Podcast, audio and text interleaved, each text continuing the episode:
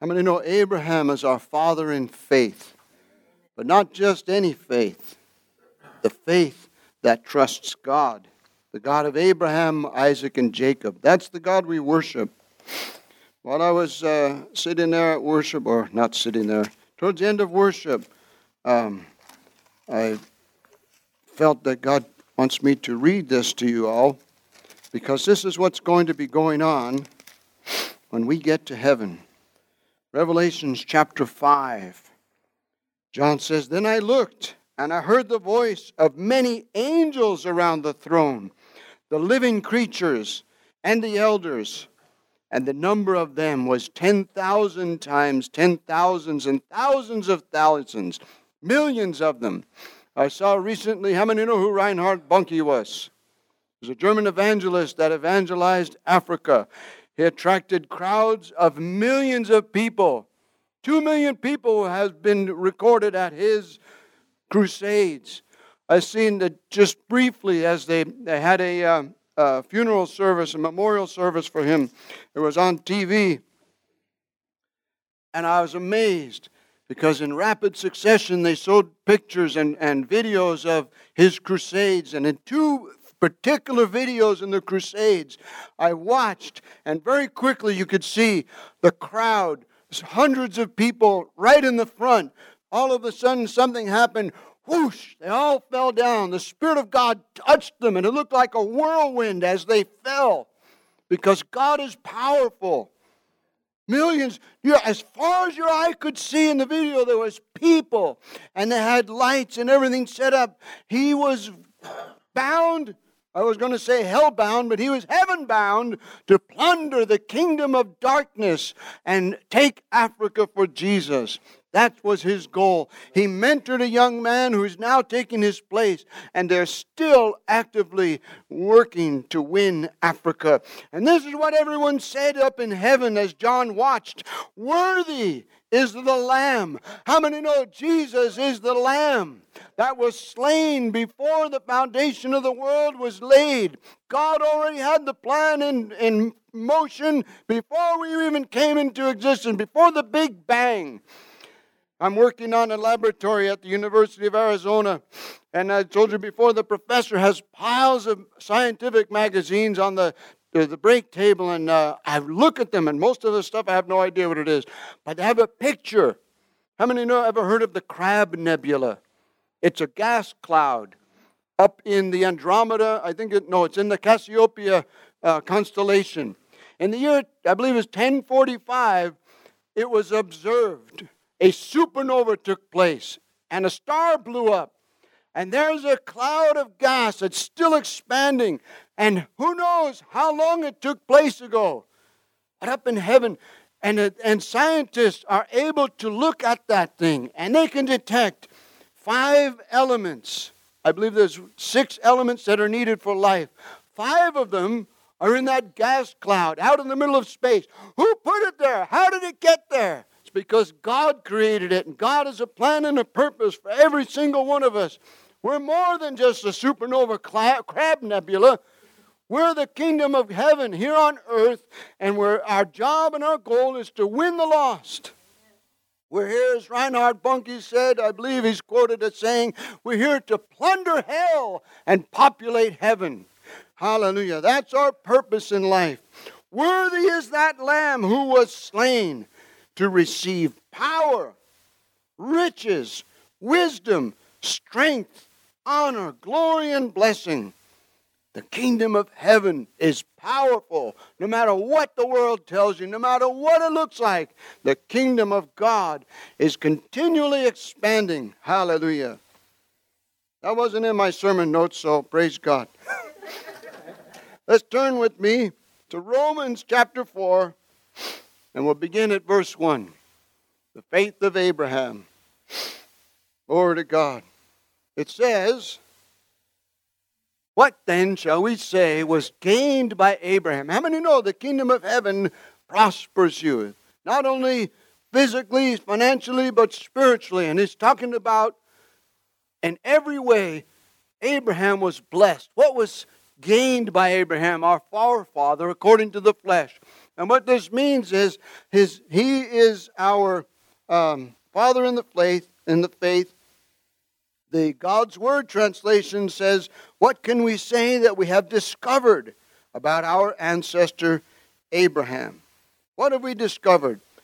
If you read in the book of Romans, I want you to know particularly that this letter to the Romans, if you don't know, is mainly written to Jewish believers. It's written mainly to Jewish believers. And so this is who Paul is talking to. We, Jewish people. But you and I have been grafted in. Jesus is the vine, we're the branches. We haven't replaced Israel, we got grafted in. Just for make you think, does that make us Jews now? No, we're not Jews. We're grafted in, but we are Christians. Because why are we Christians? Because we're supposed to be Christ-like. That's what makes us Christians. Supposed to be Christ-like, loving people, telling them the truth, and being a blessing to them. What can we say we have discovered? Abraham was justified by works? No. Because if he if it was by his performance, then he could say, Hey, hey God, you know, I did this and that, and you need to reward me now. But it was not by his performance, not by works. Yeah, otherwise you'd be boasting. How many have met boasters? we used to, when I was working uh, uh, years ago as a uh, an apprentice carpenter, uh, there was a guy on, on our crew. I can't remember his, his, his, his last name, but it, it, everything that he talked about was how wonderful he was. He's so such, such a great guy. Oh, we did this and that, and I'm so good at this and that. And, you know, this guy drove me nuts. I said, okay, well, whatever. Okay, well, you're the best there is, and so um, I'll just follow your example and try not to boast. He could boast. Abraham could have said, hey, you know, I got some accomplishments. He could have boasted, but not before God. How many know? You, you can say, you can give your testimony. And when you're telling people what Jesus has done for you, what your experience has been as a Christian, you're boasting, but not boasting yourself. You're boasting about what God did. Jesus set me free from alcohol. Jesus set me free from immorality. Jesus set me free from stealing stuff and being a thief. Jesus set me free from all these things that had me bound. I was talking to uh, one of my fellow carpenters. Uh, and I told him, I said, you know, I remember when I became a teenager and, and a young person growing up, I couldn't help myself. I, I was like something inside me made me do all this stuff that I knew was wrong. He said, Yeah, I know exactly what you mean. because whoever commits sin is a slave to sin, but when Jesus sets you free, you're free indeed. Hallelujah. In the Weymouth translation, it says if, if Abraham was considered to be righteous on the basis of his actions, he has something to boast about, but not in the presence of God. He wants to show Paul is writing, and this is what the Protestant Reformation was all about the doctrine, what's called justification by faith. The doctrine of justification by faith, according to Barnes' notes. This is nothing new. This is in the Old Testament. Justification by faith, trusting God. Chapter 15 of Exodus, it says, What does the scripture say? How many know? Even back then they knew. What does the word say? what does the word say? Ah. He believed God. What does the word say? In verse 3, where did it go? Ah, back. Back, back. What does the scripture say? What does the word say? Abraham believed God and it was counted to him as righteousness. When did this happen? Well, if you're a Bible scholar, I'm not a Bible scholar. I just read the Bible and I try and study and hear from God and pray and ask God to help me say something that will make a difference in somebody's life. Chapter 15. God had already met with Abraham His name was Abram at the time. Exalted Father was the meaning of his name. And then he had already met with him in Ur of the Chaldeans, which is in modern day northern Iraq, I believe. He says, Leave everything and go and look at this land. I'm going to give it to you and your descendants. So he goes over there and has some all kinds of stuff go on. And the Lord comes to him in chapter 15 in a vision. And Abram says, Look, God, I don't have an heir. I have no kids yet. I'm old. There's my servant, Eliezer. He's going to inherit everything. And God says, Don't worry about a thing. Check this out. This is right after chapter 13 where Abram and Lot separate. And God comes and he says, I'm going to give you the land of Canaan, and your descendants will be as the dust of the earth in number. In chapter 15, he has cuts a covenant with God. God tells him, Take these animals, cut them up, and we're going to have a sacrifice. How many know in the old days that's how you wrote a contract out? You cut a covenant. You cut a contract. That's where the phrase cutting a contract comes. I want to cut a contract with you. Because in the old days, to seal a contract, you cut an animal's throat and killed it, and you ate the meal together. And that sealed the contract. And he says, You know what, Abram? From the Nile River to the Euphrates River, I'm going to give you and your descendants all that land. How many know that that has never been fulfilled yet? It hasn't been fulfilled yet. God promised Abram's descendants, the Israelites, the land from the Nile River all the way to the Euphrates River.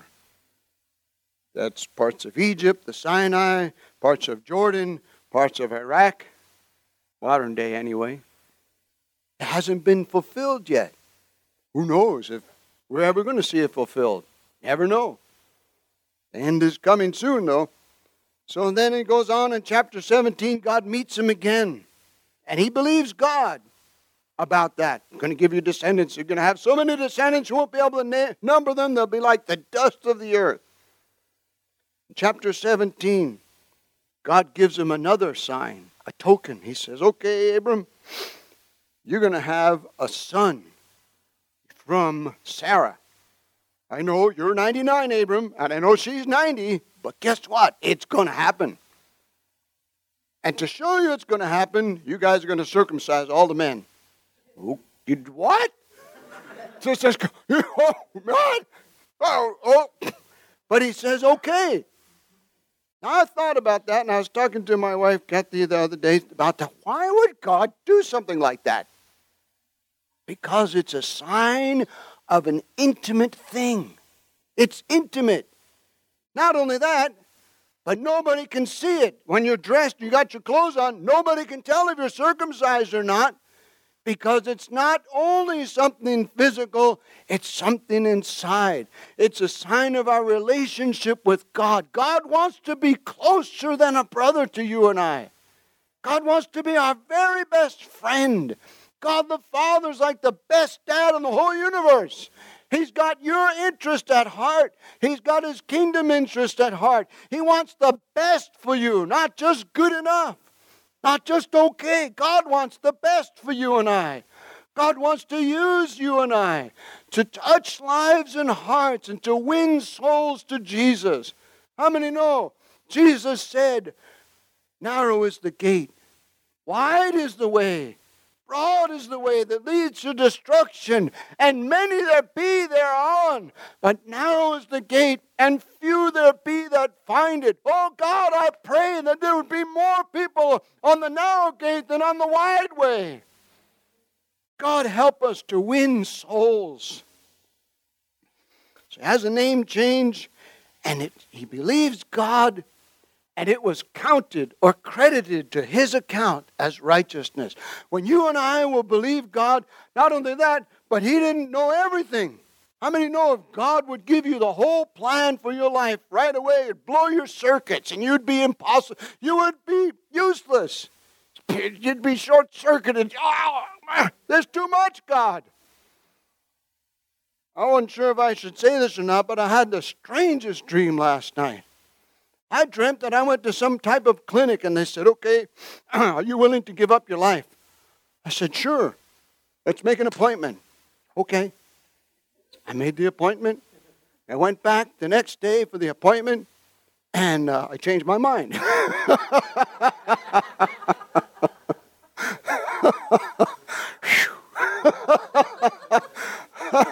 it was supposed to be quick, easy, and painless. And I thought, well, wait a minute. God has a plan for me. Wait, I want God's timing, not mine. Can you say amen? Praise God. It was credited to him as righteousness. Not only that, but his name was changed when he was circumcised. And of course, Sarah said, Boy, yeah, right, I'm going to have a baby. and it happened. Praise God. It hinges on the act of believing. If God gives you a word, if God shows you something in the Word of God, and He reveals something to you, or you get an idea and you know it's from God, and you exercise your faith, it's an exercise of the will and mind, and you decide, Yes, God, that sounds like a great idea. I'm going to go tell my neighbor about Jesus. I'm going to give that guy who's uh, standing on the street corner some money and tell him Jesus loves you. I don't always do that. Very rarely do I give money to people standing on the street corners because there's plenty of places they can go to get help. But when God tells you, okay, give that person, tell them about Jesus. Okay. I mean, it's, it's never, never the devil telling you to tell somebody about Jesus. It's always, always, always the Holy Spirit telling you, go tell that person about Jesus. Praise God. Ah, hallelujah. Hebrews chapter 2, verse 3 says, How shall we escape if we neglect so great a salvation? How many know salvation is great? Hallelujah. We couldn't do it on our own. That song, Amazing Grace, how sweet the sound that saved a wretch like me. When people come to the understanding I do not have the ability in myself to get right with God. I cannot do it. When you understand how lost people are, that only Jesus can save them, you come to that realization and you give your life to Jesus and surrender. Such a great salvation. Hallelujah. Here's a definition of righteousness it's someone who has been redeemed and admitted into the favor and friendship of God.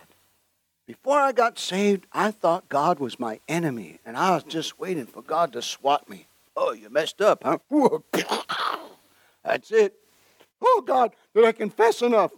I'd go and do all the stuff that I was told to do, but it didn't change me, it didn't set me free. It was when I received Jesus and asked Him to come into my life and it began to change me.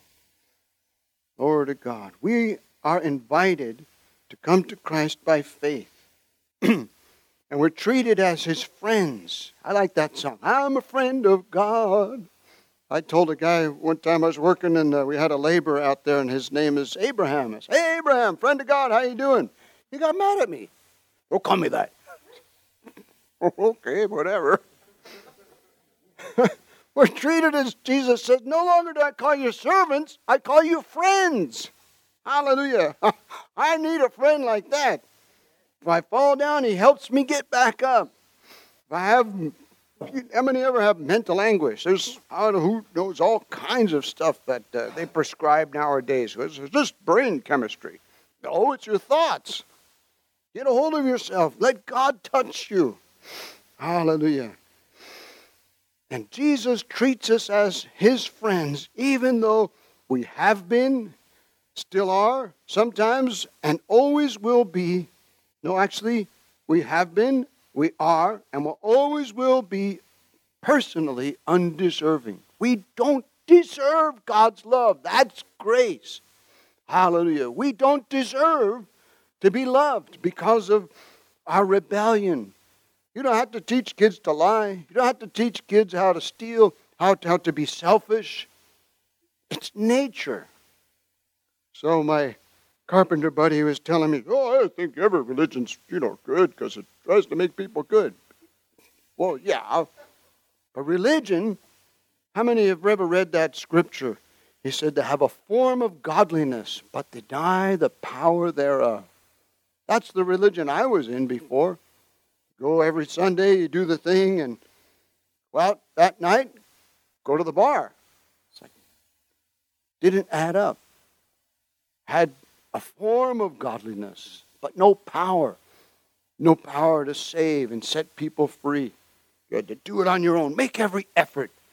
Oh, if, if you, you weren't good enough, well, well, you weren't good enough. You did all the rules, well, that made you good enough. But what if you messed up in the one of the rules? What do you do now? That's what Jesus is for. Praise God. We're saved by grace through faith Hallelujah. In Hebrews chapter 3, verse 14, it says, We have become partakers of Christ if we hold the beginning of our confidence to the end. There's going to be an end. Can you say amen? There's going to be an end, and someday Jesus is coming back and he's going to set everything right. Hallelujah. And he will rule the unrighteous and the ungodly with a rod of iron, it says. I don't want to be on the receiving end of the rod of iron. I want Jesus to look at me and say, Oh, there's my friend Joe. I prefer Joseph, but hey, whatever.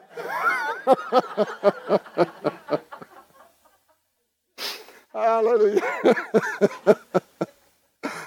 All right. Verse 4 To the one who works, his wages are not counted as a gift, but as his due.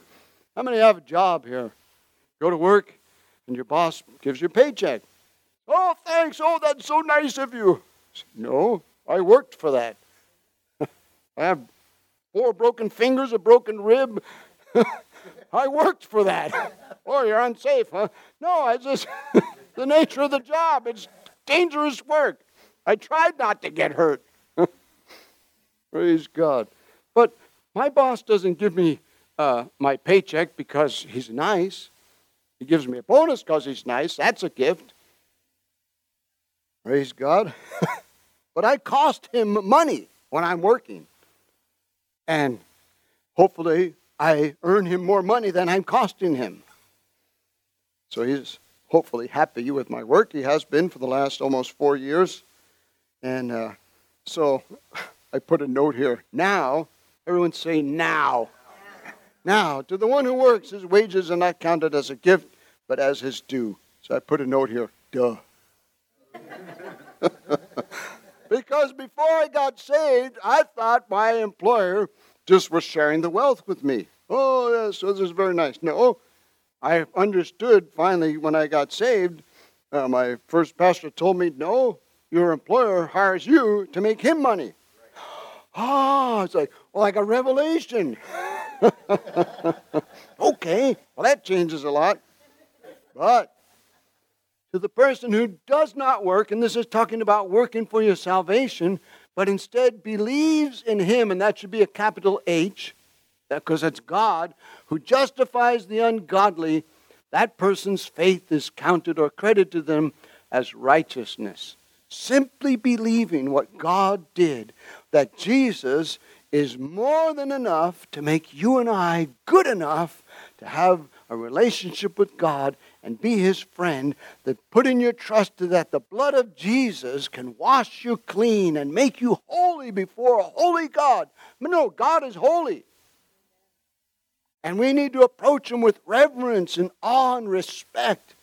And that's why we have songs and we worship God in the morning before we get into all this other stuff. Because we want God's presence here, first of all. We're wasting our time if the presence of God's not here. Can you say amen? We need the presence of God. Hallelujah. But by faith, God says, Oh, you believe me? Ah, I like that. Sorry, I'm quoting for God here, but being his spokesman, God says, You believe me? I like that. We're justified by faith. God's provision of salvation for guilty and lost sinners. That's what justification is. We couldn't do it on our own, God did it for us. In the 1500s, uh, the Protestant Reformation began because the uh, established church at that time was saying, oh, you can buy forgiveness. There's this piece of paper that says you're forgiven. It's an indulgence. We need the money. You need the forgiveness. Here you go. Hey, that's a great business. but somebody said, wait a minute. That's not what it says in here. And praise God. It's a legal term that means when you were condemned and you came before the uh, uh, courtroom there, God says, not guilty. Because Jesus took the penalty that you, delivered, you deserved.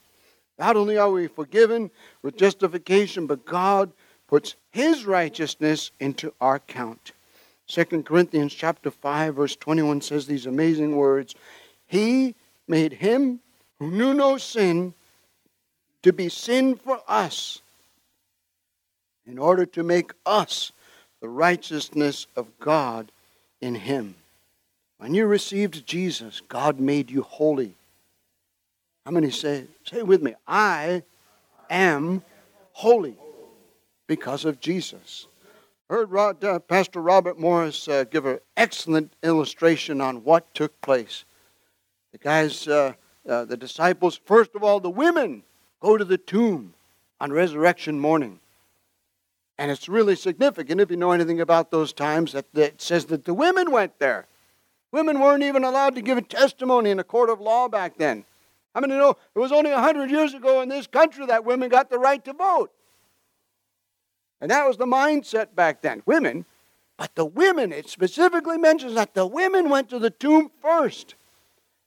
And they leave, but Mary Magdalene stays there. And Jesus comes by, and she thinks it's the gardener. What is the matter? Why are you crying? If you know where they took him, tell me so. He says, Mary calls her by name. Hallelujah. Jesus called every single one of us by name.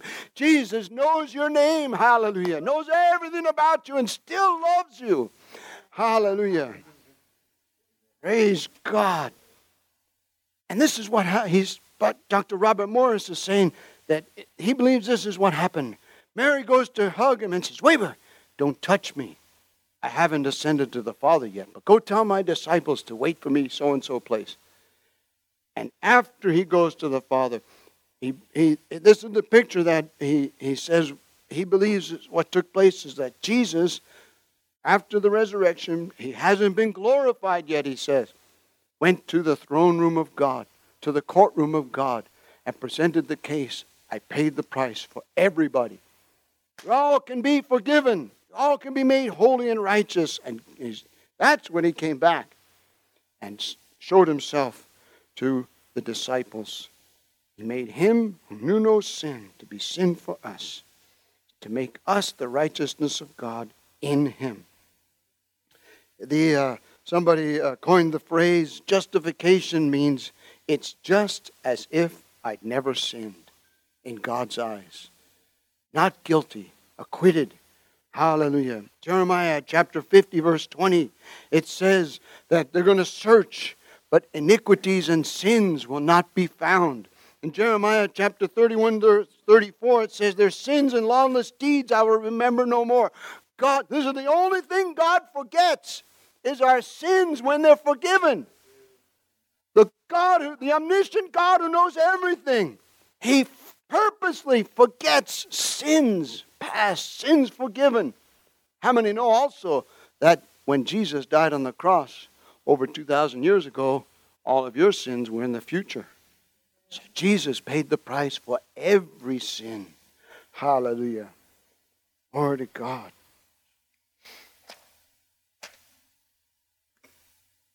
The sign of circumcision was given to Abraham as a token or a seal of the righteousness by faith in God. He was declared righteous, however, before he was circumcised. Glory to God. Let's go on to verse 6. Just as David also speaks of the blessing of the one to whom God counts righteousness apart or credits righteousness apart from works.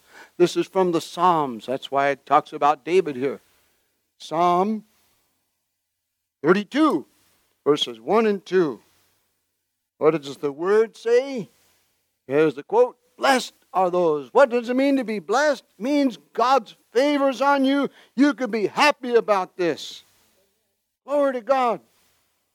Blessed is the man whose lawless deeds are forgiven and whose sins are covered.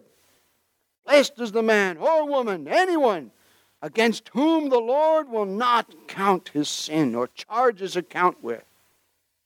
Glory to God. How many know God has a right to charge people? For the wages of sin is death, but the gift of God is eternal life. Christ Jesus the Lord. Glory to God. The great gift of God. His indescribable gift is what the uh, Apostle Paul talks it about. The only thing that God can forget, God chooses when we come to Him through Jesus to forgive and to forget. What a blessing. Hallelujah.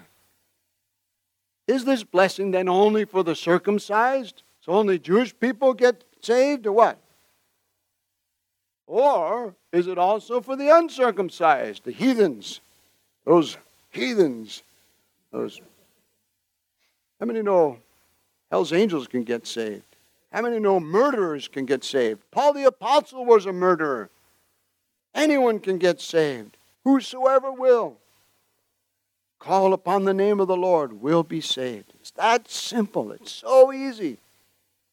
Hallelujah. For we say that faith was credited to Abraham as righteousness. He believed God, and God said, I like that. That's good. Now we have a relationship that's even greater than what before. How then was it counted to him? Before or after? It was not after, but before he was circumcised. Circumcision is just a sign. Hallelujah. This means that those that follow the law are just as close to God as those who don't follow the law. Because the Word says that God puts the law in their hearts. Justified by God and being regarded by God as His friend. He's the Father. Look what it says here in verse 11. He received the sign of circumcision as a seal or a token of the righteousness that he had by faith while he was still uncircumcised. The purpose of the circumcision or the, the uh, righteousness that he has by faith was to make him the father of all who believe without being circumcised, so that righteousness would be counted to them as well. So, he gets circumcised because of his uh, righteousness and his faith, and that makes it available to us. And it also, his righteousness by faith, makes him the father of the circumcised, who are not merely circumcised, but also walk in the footsteps of faith. In other words, circumcision, it's not that big of a deal anymore. Don't have to, you don't. They do it around here in this part of the world for health reasons, everybody clean, hopefully. But it's not necessary to be right with God. Paul the Apostle had to fight with people. He even, uh, even had to confront St. Peter's. Say, you guys are wrong. These guys don't have to get circumcised. They're not Jews. They don't have to get circumcised to, in order to uh, be right with God. That's not what makes somebody right with God. It's putting their faith and trust in Jesus. Praise God. They have the same faith. Those who are circumcised or uncircumcised, everyone can have the same faith that Abraham had. Glory to God. So the, the whole thing is the, the law versus faith. How many have ever heard of performance Christianity? I used to, many years ago when I first got saved, the church was doing great. Then we had a pastor change, and then uh, some leadership got crazy, and uh, you had to be in the prayer service for an hour before church or you couldn't be in ministry. You had to come to church every morning before you went to work and pray for an hour or you couldn't do anything for God. Really? Can I pray in my truck on the way to work? I have an hour and a half drive. Oh, you have to be in the church. Okay. Kingdom of Heaven's not like that. I like that song anytime, anywhere, any place. Oh God, I'm never too much for you, God. That should be our attitude. I'm never too much for you, God. God, God never sleeps nor slumbers. He who watches over thee never sleeps nor slumbers. Glory to God, He's always awake, always on watch. Not like the prophets of Baal, they're calling in their God, and uh, Elijah says, or oh, maybe he's in the bathroom. and they're doing all kinds of crazy things, cutting themselves. Oh, God, hear us. Baal, hear us. And how many know what Baal worship is? It's human sacrifice of babies. That's Baal worship, and it's still going on today. Praise God. That wasn't in my sermon either. so, how it is. Praise God. Abram, or Abraham, was fully convinced that God was able to do what he promised. I'm 99, my wife's 90. Okay, God, I believe you. Lo and behold, they had their promised child. But before that, he tried to do it on his own. How many know things get messed up if you try to do things on your own? God, let me help you. God said, No, no, no, no. Stop. Don't do nothing. Let me handle it. Praise God. the law in Romans chapter 4, verse 13, or 15 here, says the law brings wrath because when, there is, when the law is around, it shows us what sin is. How many, if you don't know what sin is, read the book of Leviticus, read the law of Moses. Those things are sin. And those, some of those sins is what got God so upset that he told them, the Israelites, go conquer the land of Canaan and destroy everything and everybody. Because whatever they were doing was so nasty God said, We can't have this around anymore. But Abraham and his offspring, or his children, the promise that he would be the heir of the world did not come through the law, but through the righteousness of faith, simply believing by, in God. It's the adherents of the law who are to be the heirs. Then faith is null and the promise is void. So the promise is received by trusting God. I don't know about you, but I'm trusting God in the area of finances. I need God's help. I need God to help me in the area of finances. I'm believing God and trusting God for the winning of unsaved loved ones. And I hope you are too. But I understand that I'm not going to just butt in and do whatever I want and tell God, okay, this is how I want you to do it, God. I mean, no, we don't get to tell God what to do. God's God, we're not. And in some cases, it's a good thing that we're not God because everybody'd be wiped out. There'd be no chance for anybody. Praise God. God is so good and gracious to us. Hallelujah. Hallelujah. So, that's why it depends on faith, in order that the promise may rest on grace and be guaranteed. How many like a guarantee? you get take your vehicle to the shop and they say, okay, uh, these parts are guaranteed for life, and and they break down, and you bring the car back, and they say, oh well, the, and sorry, the warranty's out, and uh, no, they're guaranteed for life. Oh, we'll replace them, but uh, you have to pay for the labor, but the parts are guaranteed. How many know our salvation is guaranteed? The promises of God are yes and amen in Jesus Christ our Lord. That God doesn't say maybe, God says yes, definitely. Hallelujah. Glory to God. Not only to the inheritance, but everyone who shares the faith of Abraham. Now, I'm going to say something a little controversial here about the faith of Abraham. Around 600 AD, there came an individual on the scene in the world who decided that uh, he was uh, hearing from God, and uh, he started this movement that uh, plans to take over the world by force. Claiming, they claim that uh, he, they're descendants of Abram and that uh, Ishmael is the promised son. But it's not true. The promise comes through Abraham, Isaac, and Jacob.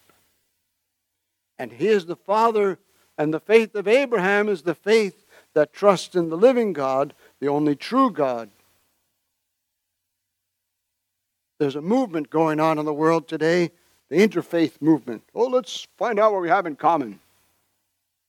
You ever see those bumper stickers that say coexist and all the different religion symbols? That's fine and dandy. However, Jesus must have the preeminence. Jesus is Lord of all. Jesus of Nazareth is God come in the flesh. Whoever denies that Christ has come in the flesh is denying the truth. Jesus said, I am the way, the truth, and the life, and no one comes to the Father except through me. There is no other way. Religion is man trying to reach God. Jesus is God coming down to reach man. Big difference. Hallelujah. Verse 21. Uh, let's see. Oh, we'll back up here. to verse 17, as it is written. There it is again. What does the word say? God says, I have made you the father of many nations. He changed his name from Abram, exalted father, to Abraham, the father of a multitude, even though he didn't have any kids yet. How many know that after Ishmael and Isaac, he had a lot of sons? A lot. I believe he had at least 12 and daughters.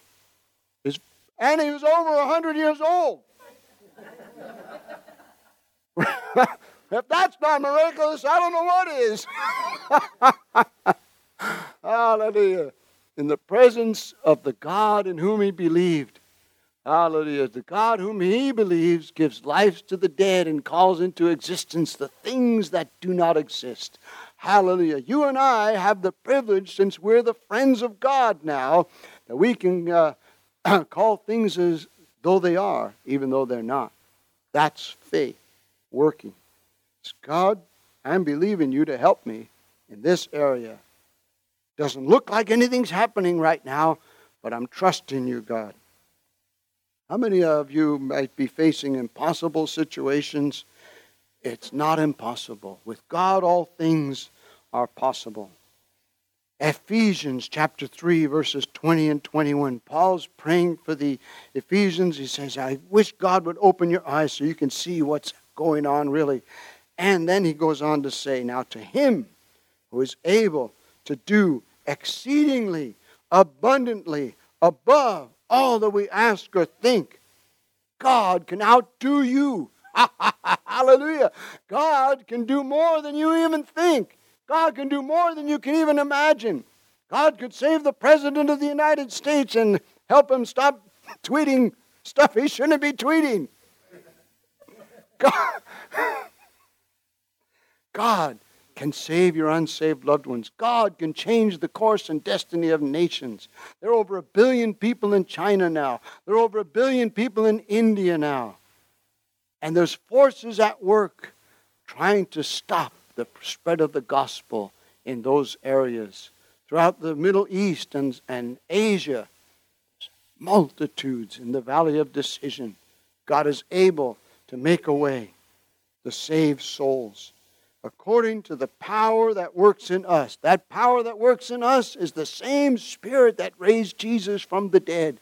I long to see the power of God being released in our lives in this little church and every church where they call upon the name of the Lord in spirit and in truth. I long to see the power of God being released and saving souls uh, and touching lives and changing people and setting them free from whatever has them bound.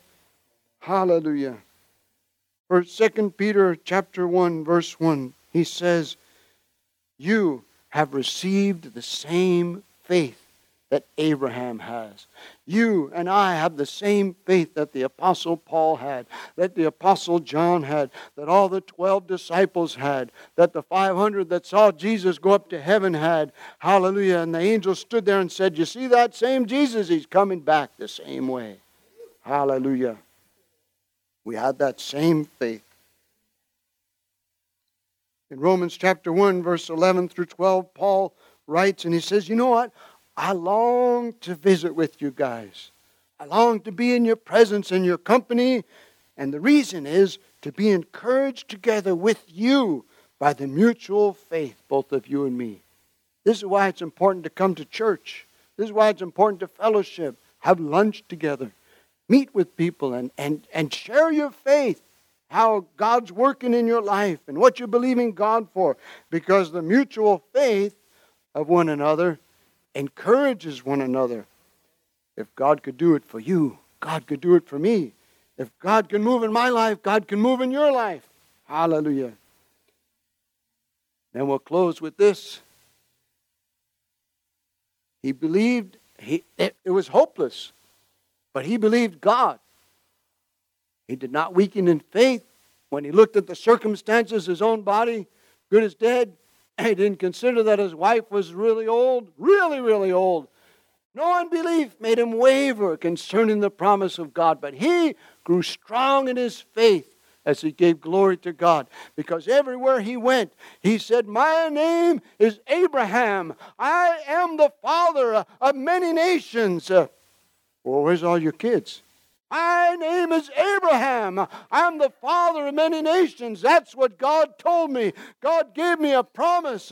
Hallelujah. God has given you and I exceeding great and precious promises whereby He has made us become partakers of His divine nature. When you don't know how to love somebody, Ask God, show me. God, put your love in my heart. Help me to win souls. Help me to love people. Help me to be kind. Help me, God. I ask you, oh God, give me the fruits of the Spirit so that you can be glorified.